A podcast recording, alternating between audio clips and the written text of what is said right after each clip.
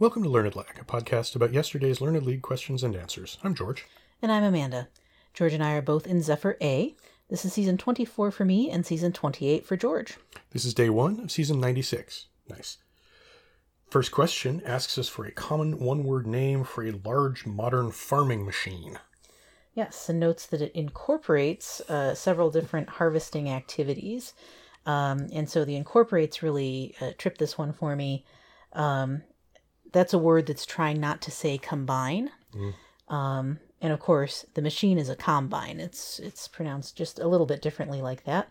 Uh, but I figured that that's what this had to be. Um, if if you had asked me like to define what is a combine, I don't think I could have uh, delineated that. But with this all laid out in front of me and uh, suggesting that it that it brings together several different uh, harvesting activities, I thought this had to be a combine. Yeah, I uh, this kind of popped into my head almost immediately. Uh, I thought of uh, a bunch of words that were already in the question, like, "Oh yeah, Yes. this is a harvester." no, uh, this is a this is like a, a thresher kind of. No, damn it. and, then okay, no, this is this is the combine, right? Okay, and like you, if you'd asked me what a combine was, I would have just said well, it's like the big farming tractory thing. Big farm equipment. But yeah, that. But then once I once I read the question again, I realized, oh yeah, that makes sense. It's a combined thing. Mm-hmm. So they eventually just called it a combine. So yeah, okay, makes sense. I'll go with that. And that was the correct answer. Question two asks us the name of the woman who was the main character in Wendy Wasserstein's 1989 Pulitzer Prize winning play. It's the chronicles of this woman, and I I, I didn't know this. I I kind of had to bounce something around in my head, um, and I think one of my problems with this question was I read it as the title being the chronicles of something rather than the something chronicles. Um, and so that no, nothing filled in that blank for me in the chronicles of blank. But i thought okay i think this for some reason i thought the heroine had an alliterative name.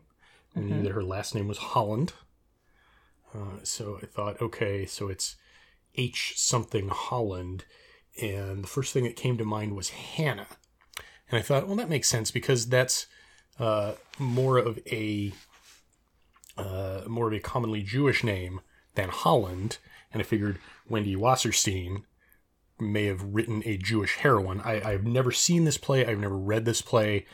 I don't really know anything about it. So, but I but I kind of figured, okay, probably this is going to be at least kind of, if not autobiographical, then at least sort of, you know, uh, people write themselves. You know, very very very often. Sure. a lot a lot of you know plays even when they're not really about the the playwright are you know kind of have that person as a character and that's the viewpoint that they're uh, that they're going for. So i thought maybe this is one of those plays. And uh, if wendy wasserstein who has a you know kind of one name out of two that's very jewish signifying maybe she flipped those around for her heroine and it would be hannah holland and that made sense to me so i said okay hannah Okay. This is one where I'm thinking that um, the presence of the New Yorker magazine, like in my household growing up, may be part of how I got this. Um, and it's really, I have, it's a, it's a strange thing because I haven't read the play and I haven't, you know, seen it performed or anything like that. But I just kind of knew of the existence of this uh, work that was the Heidi Chronicles, um, and and basically Wendy Wasserstein's name plus Chronicles is enough to trigger that for me.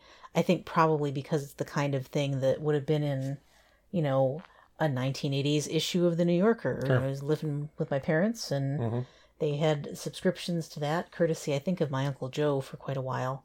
Um, and so that was just the the kind of thing laying around that a that a wannabe erudite uh, kid might, you know, get into trying to enrich herself. Um, so I, I so I have that sort of, you know, I, I I've also come back to reading the New Yorker later in life here, and um, it's almost like a sense memory for me seeing the the the text in the black and white pages and and um, you know being that this is a Tony Award winning play, of course it's going to be pretty associated with New York and and be of interest in New Yorker type circles. Anyway, the long story short is that I just kind of knew the name of this play, and that is by Wendy Wasserstein, so I put down Heidi. And that was correct. Well done. I do wonder how many, uh, you know, chronic what cools of Narnia jokes we'll be getting out of this. the best wrong answers here. Question three asks us what U.S. state uh, had most of the territory of the Tlingit people in it. So this one, my first sort of immediate thought after a little pondering was Alaska, and that was going to be my answer for a while. And then I went back and looked at the questions later in the day, because I kind of changed up my daily routine a little bit, and so I'm tending to have like my coffee or tea with some caffeine a little later in the day. Uh, and I kind of wait until I do that because I, I kind of want to have my performance enhancing drug there um, in order to, to help me out and make the brain work a little uh, more efficiently. And so, unfortunately, that means overthinking also happens more, perhaps, too. Um, so I thought, you know, this sounds really more like a Pacific Northwest thing to me than an Alaska thing. That seemed like it's, you know, that's not. I, I feel like that association isn't quite as strong as with, you know, kind of uh, further south um, in the U.S. And so I ended up putting down Washington, um, which just sounded kind of vaguely better to me. Somehow clicked a little bit more. You know, I don't really have a good reason for this, but I put down Washington. Yeah, I uh, kind of immediately thought Pacific Northwest, and that made me think Washington. Um, it, it rang a bell, but I couldn't really grab onto where from. I started thinking about, well, maybe let's see, think of other areas, and I thought Great Plains, and, I kind of thought, well, I don't think any tribes in the Great Plains would have been specific enough that you could say they were in a particular state. I feel like they were nomadic and their their ranges were kind of more uh, amorphous than you could like specifically lay them down. At least the Okay. the the uh, the the ones that are known, the, the ones that are commonly known. That Okay. I'm sure there were particular bands that had very particular uh, places, but like there uh, there are several in Michigan that you could say historically were pretty much always in Michigan. Um, but Yeah. part of that is because it's a peninsula and it's you know easier to Mm-hmm. Mm-hmm. kind of be just in one you know just on this peninsula Sure. uh, and i thought of okay the northeast in uh, native tribes pretty much all the same uh, you know had kind of more ranging areas than that the, the the common ones that we know or the, the commonly known ones southeast kind of the same uh, you know the the only ones i could think of that that are more well known and had a kind of a one state presence would be like the Seminole, Mm. but they're the Seminole and not the Tlingit. So Yeah. okay, it's not Florida. Uh, and I just, just sort of you know kind of eliminated everywhere except possibly Washington because I thought maybe you know up in that sort of Seattle Puget Sound area there would uh, there would have been enough uh, en- enough space kind of to uh, space and resources uh, in that area to uh, support a singular tribe that was just in that particular area Mm. uh, that may have been remembered long enough to uh, to be in this question. So I also said Washington. Alaska was the correct answer. Didn't even think of it. Um, Didn't and even cross my mind. you know, it's it's interesting because I, I looked it up on Wikipedia in the faint hope that Washington was somehow also a possible answer there, um, but it's not. And the thing about it is, is the Tlingit people were in that strip of Alaska that extends downward uh, along the kind of the Canadian west coast, um, and the area the Tlingit people were in was near British Columbia, like it's kind of like the farthest south part of Alaska. It is still kind of a Pacific Northwest area, Oh yeah, just not of the U.S. except for that strip of Alaska. um, and and these people were in British Columbia as well, um, and so that's you know, it Washington is definitely the next closest place that you know theoretically in the U.S. to them, but uh, it is definitely Alaska, and not really. Uh, not not close enough to Washington Nope. at all to Nope, count. not at all. Uh, question four asks us about a name of a perennial plant with blue or purple flowers that shares a name with a military signaling instrument that dates back to the 18th century.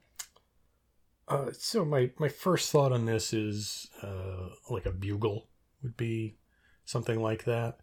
And I tried thinking of other signaling devices that I might consider like semaphore flags. I feel like semaphore is newer than that. Flags generally, but flags flags as military signaling devices are ancient, like possibly prehistoric. It's it's Mm, mm-hmm. Yeah, a very yeah. very early thing. It's kind of the point of flags where initially was you're on a battlefield, you don't know where anybody is, you look for something that's higher than everything else. Okay Sure, sure. Uh, so I came back to Bugle, and as uh, longtime listeners know, my usual routine is wake up in the morning, look at the questions pretty much immediately, think about them while I am going about my morning ablutions. uh, eventually, come downstairs, take care of the kids, have breakfast, start work, blah blah blah blah blah. Finally, uh, submit my answers like sometimes as late as after lunch. Today it was like 11 o'clock. And by the time I got back down to 11 o'clock, I, without even thinking of what I had thought before, confidently typed in trumpet and moved on. Oh gosh. Okay.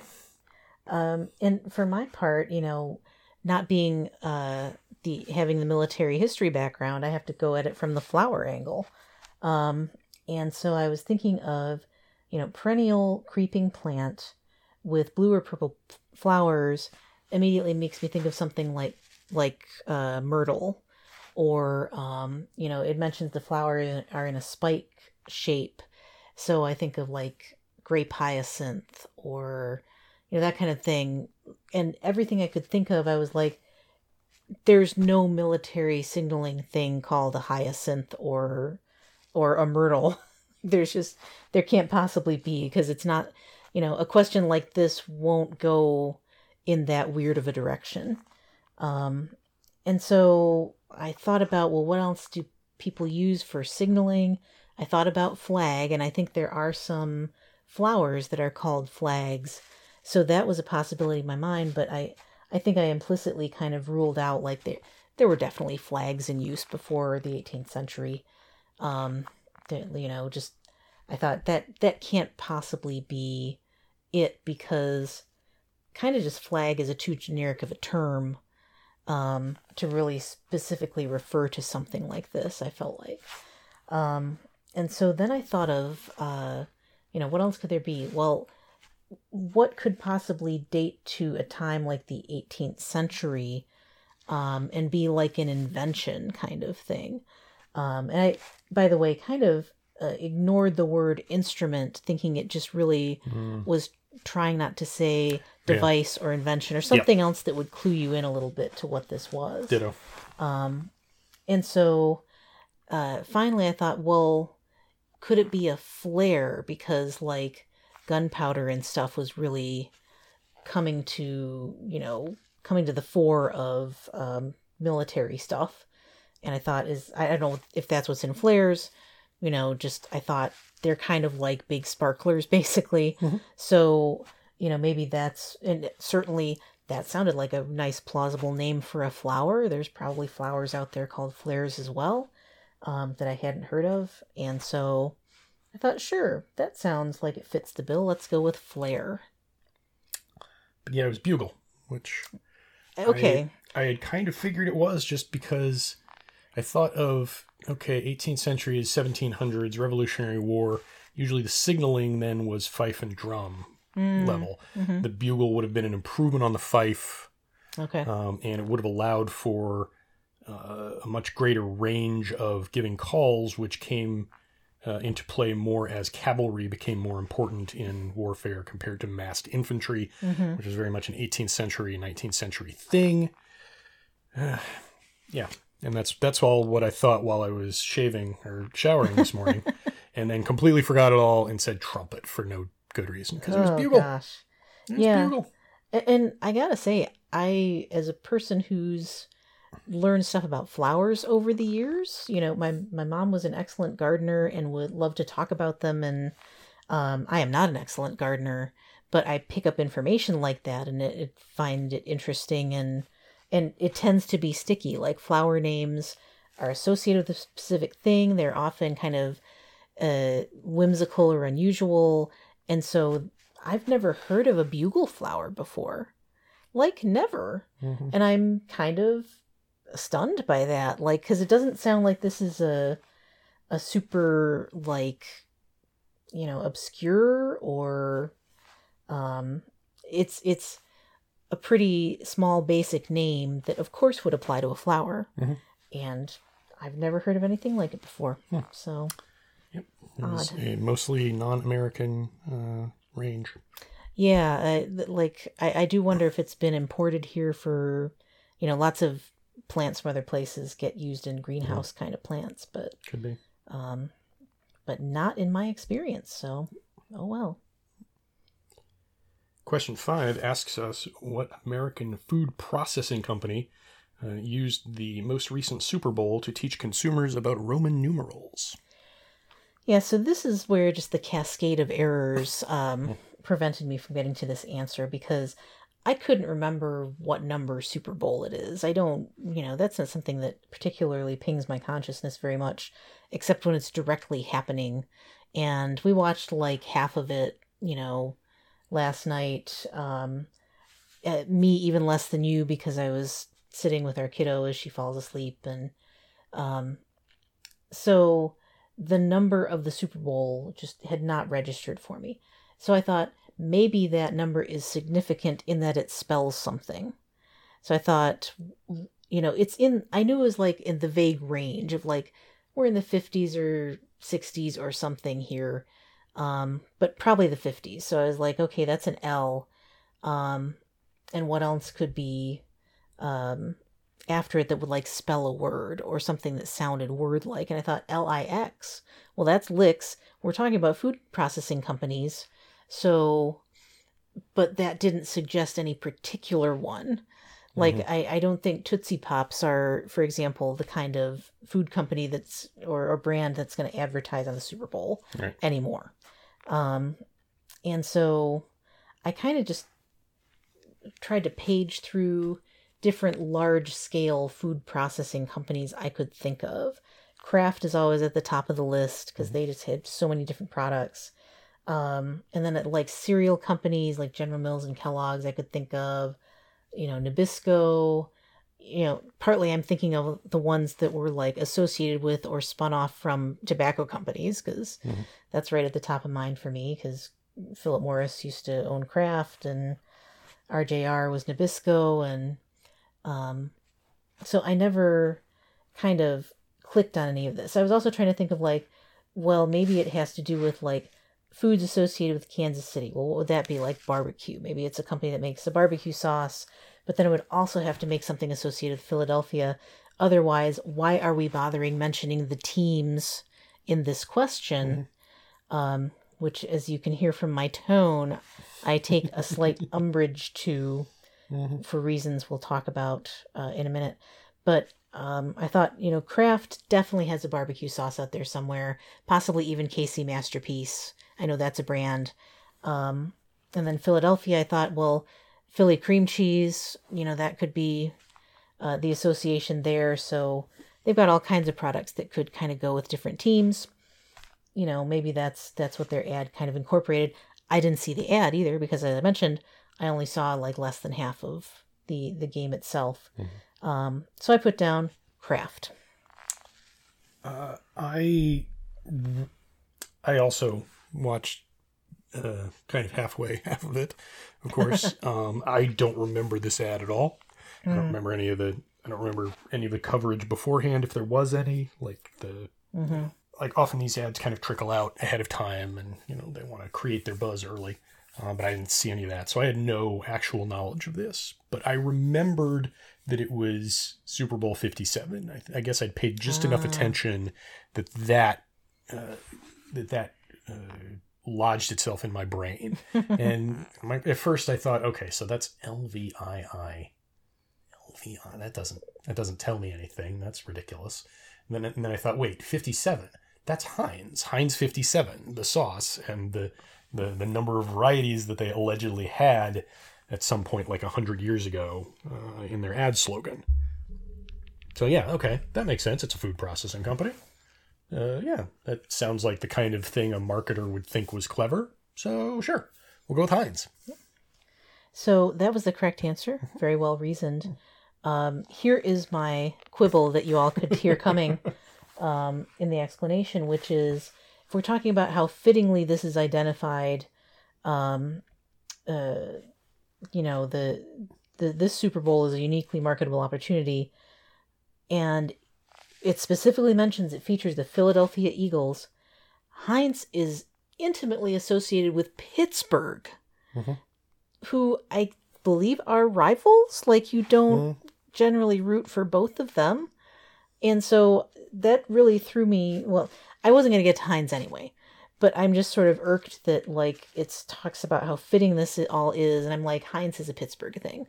That's you know they.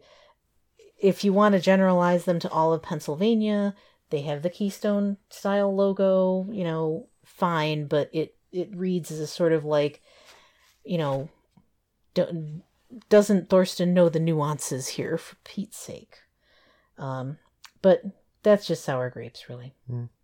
And uh, uh, Heinz is a subsidiary of Kraft Heinz. Yeah, They merged a few years back. There's that too. Um, but the, the the parent company is Kraft Heinz. So Mm-hmm. Oh, well. Oh well, so much for that. Uh, finally, question six asks us about uh, the author of the memoir Spare and gives a, a kind of uh, floweringly uh, positive review of it. oh, not a review, a blurb, Blurb, excuse straight me. from the publisher. Yeah. So yeah, we can't even call it a review, legally speaking. yes, we'll get in a lot the- of trouble. Yes, but th- this is this is the book by uh, Prince Harry. hmm Uh, currently, I think fifth in line to the throne. Um, it was all over the news, and if if you you know th- this could have been one word. Th- th- This could have just been spare. You know, I thought, Mhm. oh, that's the book by Prince Harry. Yeah. Okay, yeah, hmm yeah. I kind of thought like, oh, what do I? How do I phrase this answer particularly? Because he is commonly known as Prince Harry. Uh, I, Mm-hmm. I believe that legally speaking, his name is Harry Windsor. But when he was in the military, he went by Wales, Oh, right. uh, which is I, I don't know whether I don't know why that is because he was not the Prince of Wales. He was the son of the Prince of Wales while he was in the military. He is currently Sure. the brother of the Prince of Wales. Um, I, I think just I think maybe Charles started that when he was in the military and went by Wales because he was he was I believe at the time the Prince of. Um, well, probably, I would guess, being a prince in the military, you want to kind of downplay that fact a little bit in order to That just is that is not how th- that's not like nobody nobody No? who comes up to nobody who comes up to Prince Harry, no one who encounters him is going to see on his name tag Wales. Oh, okay, that must not be the the the the boy who is currently fourth in line to the throne. Well, I mean, I was Everybody kind of thinking, around him always knew. No, I I know they knew. I, I didn't mean they wouldn't know. Right. Just like it, I could see you know people over here radio talk. Is it a security issue? I don't know. Anyway, Eh, I mean, it, it, he was so well known, and his yeah, his uh, his theoretical surname was so well known that it was a Mhm. very small uh, bit of security through obscurity. But sure. yeah, I'm sure there's a reason for it that I just don't know. So Okay. anyway, I just I, I kind of thought, well, and then I, then I started thinking, well, his name is actually Henry, but everybody calls him Harry, so I'm just I'm just gonna say Prince Harry. That's good enough. hmm Like if you if you if you type in Prince Harry, you got to go a, uh, into Google. You got to go a long way down to get anything but this particular guy. Oh yeah, So I'm gonna say Prince Harry and be done with it. yeah. I had much the same thought process. Um, I was trying to think of what surname would I even put down, and I wasn't certain enough about Windsor.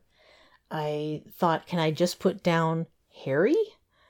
Um, but that didn't seem quite sufficient because, you know, lots of different memoirs could theoretically be written by Mhm. someone named Harry. Um, and so that seemed slightly non-specific. Um, so I thought Prince Harry should be should pin it pretty well. Mhm. Um, you know, and it's it's always a little tricky when you're talking about someone who kind of you know doesn't go by their surname as a public figure. Right. Yeah. You know, if the question was about Lady Gaga, I don't think I would put down Germanotta either, um, uh, because that's not how you know. Right. Uh, there'd be the risk of just getting it wrong, basically, that a, a greater risk. Um, and so I put down Prince Harry. I thought about trying to think of his, you know, official aristocratic title, but I'm like, no, I'm not going to get that. I'm, I'm definitely going to get that wrong. um, and so um, I, I went ahead and put down Prince Harry and just kind of hoped that that was effectively what uh, the question's going for. And that's what it was going for. Prince Harry, Duke of Sussex, Thank goodness. to be particular. We did have uh, a friend uh, put down Prince Henry, Yes, and I think that should be credited. it is He was born actually Prince his Henry. name. Yes. Um, so, so if you, uh, if if any of you out there uh, lodge an appeal, I I would support that. uh, if it gets marked wrong, I don't. I think it probably won't get marked wrong for that. I think matter. he's going to be pretty liberal. I And, think and I. I think I, I feel almost certain that at some point in the question writing, Mm-hmm. Thorsten looked at his Wikipedia page, which says very clearly "born Prince Henry." Yes. Um, or would certainly respond to a request to look at that part. Um, and in fact, including a surname might be almost too nonspecific because what if you had confused things and thought Prince William was the author of this? Right. Um, you know, just putting the surname, not that it requests a, you know, a specific uh, first name required or anything like that. Um, but I would be worried about putting down a surname that applies to several, you know, members of the royal family, um, and and and not specifying that it was this this particular one. So, uh, Prince Harry was probably the the most strategic way to answer this, I suppose. So that left me, that left me with three on the day, which I do not love, especially since I talked myself out of one. Ditto and ditto. Mm. Yeah, I, uh, I I don't know that I ever would have gotten to the Heidi Chronicles uh, Mm. independently. Uh, I, I feel like I should have at least considered Alaska. I may have dismissed it simply because I would have thought, well, no, the Inuit are there, Right. and I, don't- I don't know that. I did not know that the Tlingit were also hmm uh, in uh, in the area now known as Alaska. Uh, but Bugle, I'm just inexcusably Ugh. just didn't. just typed typed a word and moved on. Someone ought to zero that for you in the private rundle. I'm One would hoping. hope. Yeah. um, but I don't know about the like. I I don't know if any of our fellow Zephyr A uh, competitors also listen to the podcast. Can't imagine. Um, not that I know of. I've, I've not had an indication of that. Um, so that may be as far as it'll get you. Oh well. Um, but you know, just starting out, Yep. we can we'll just hope to go up from here, I suppose. There we go. But that's it for today. Tune in tomorrow for more post game analysis. And remember, Don't forfeit. don't cheat.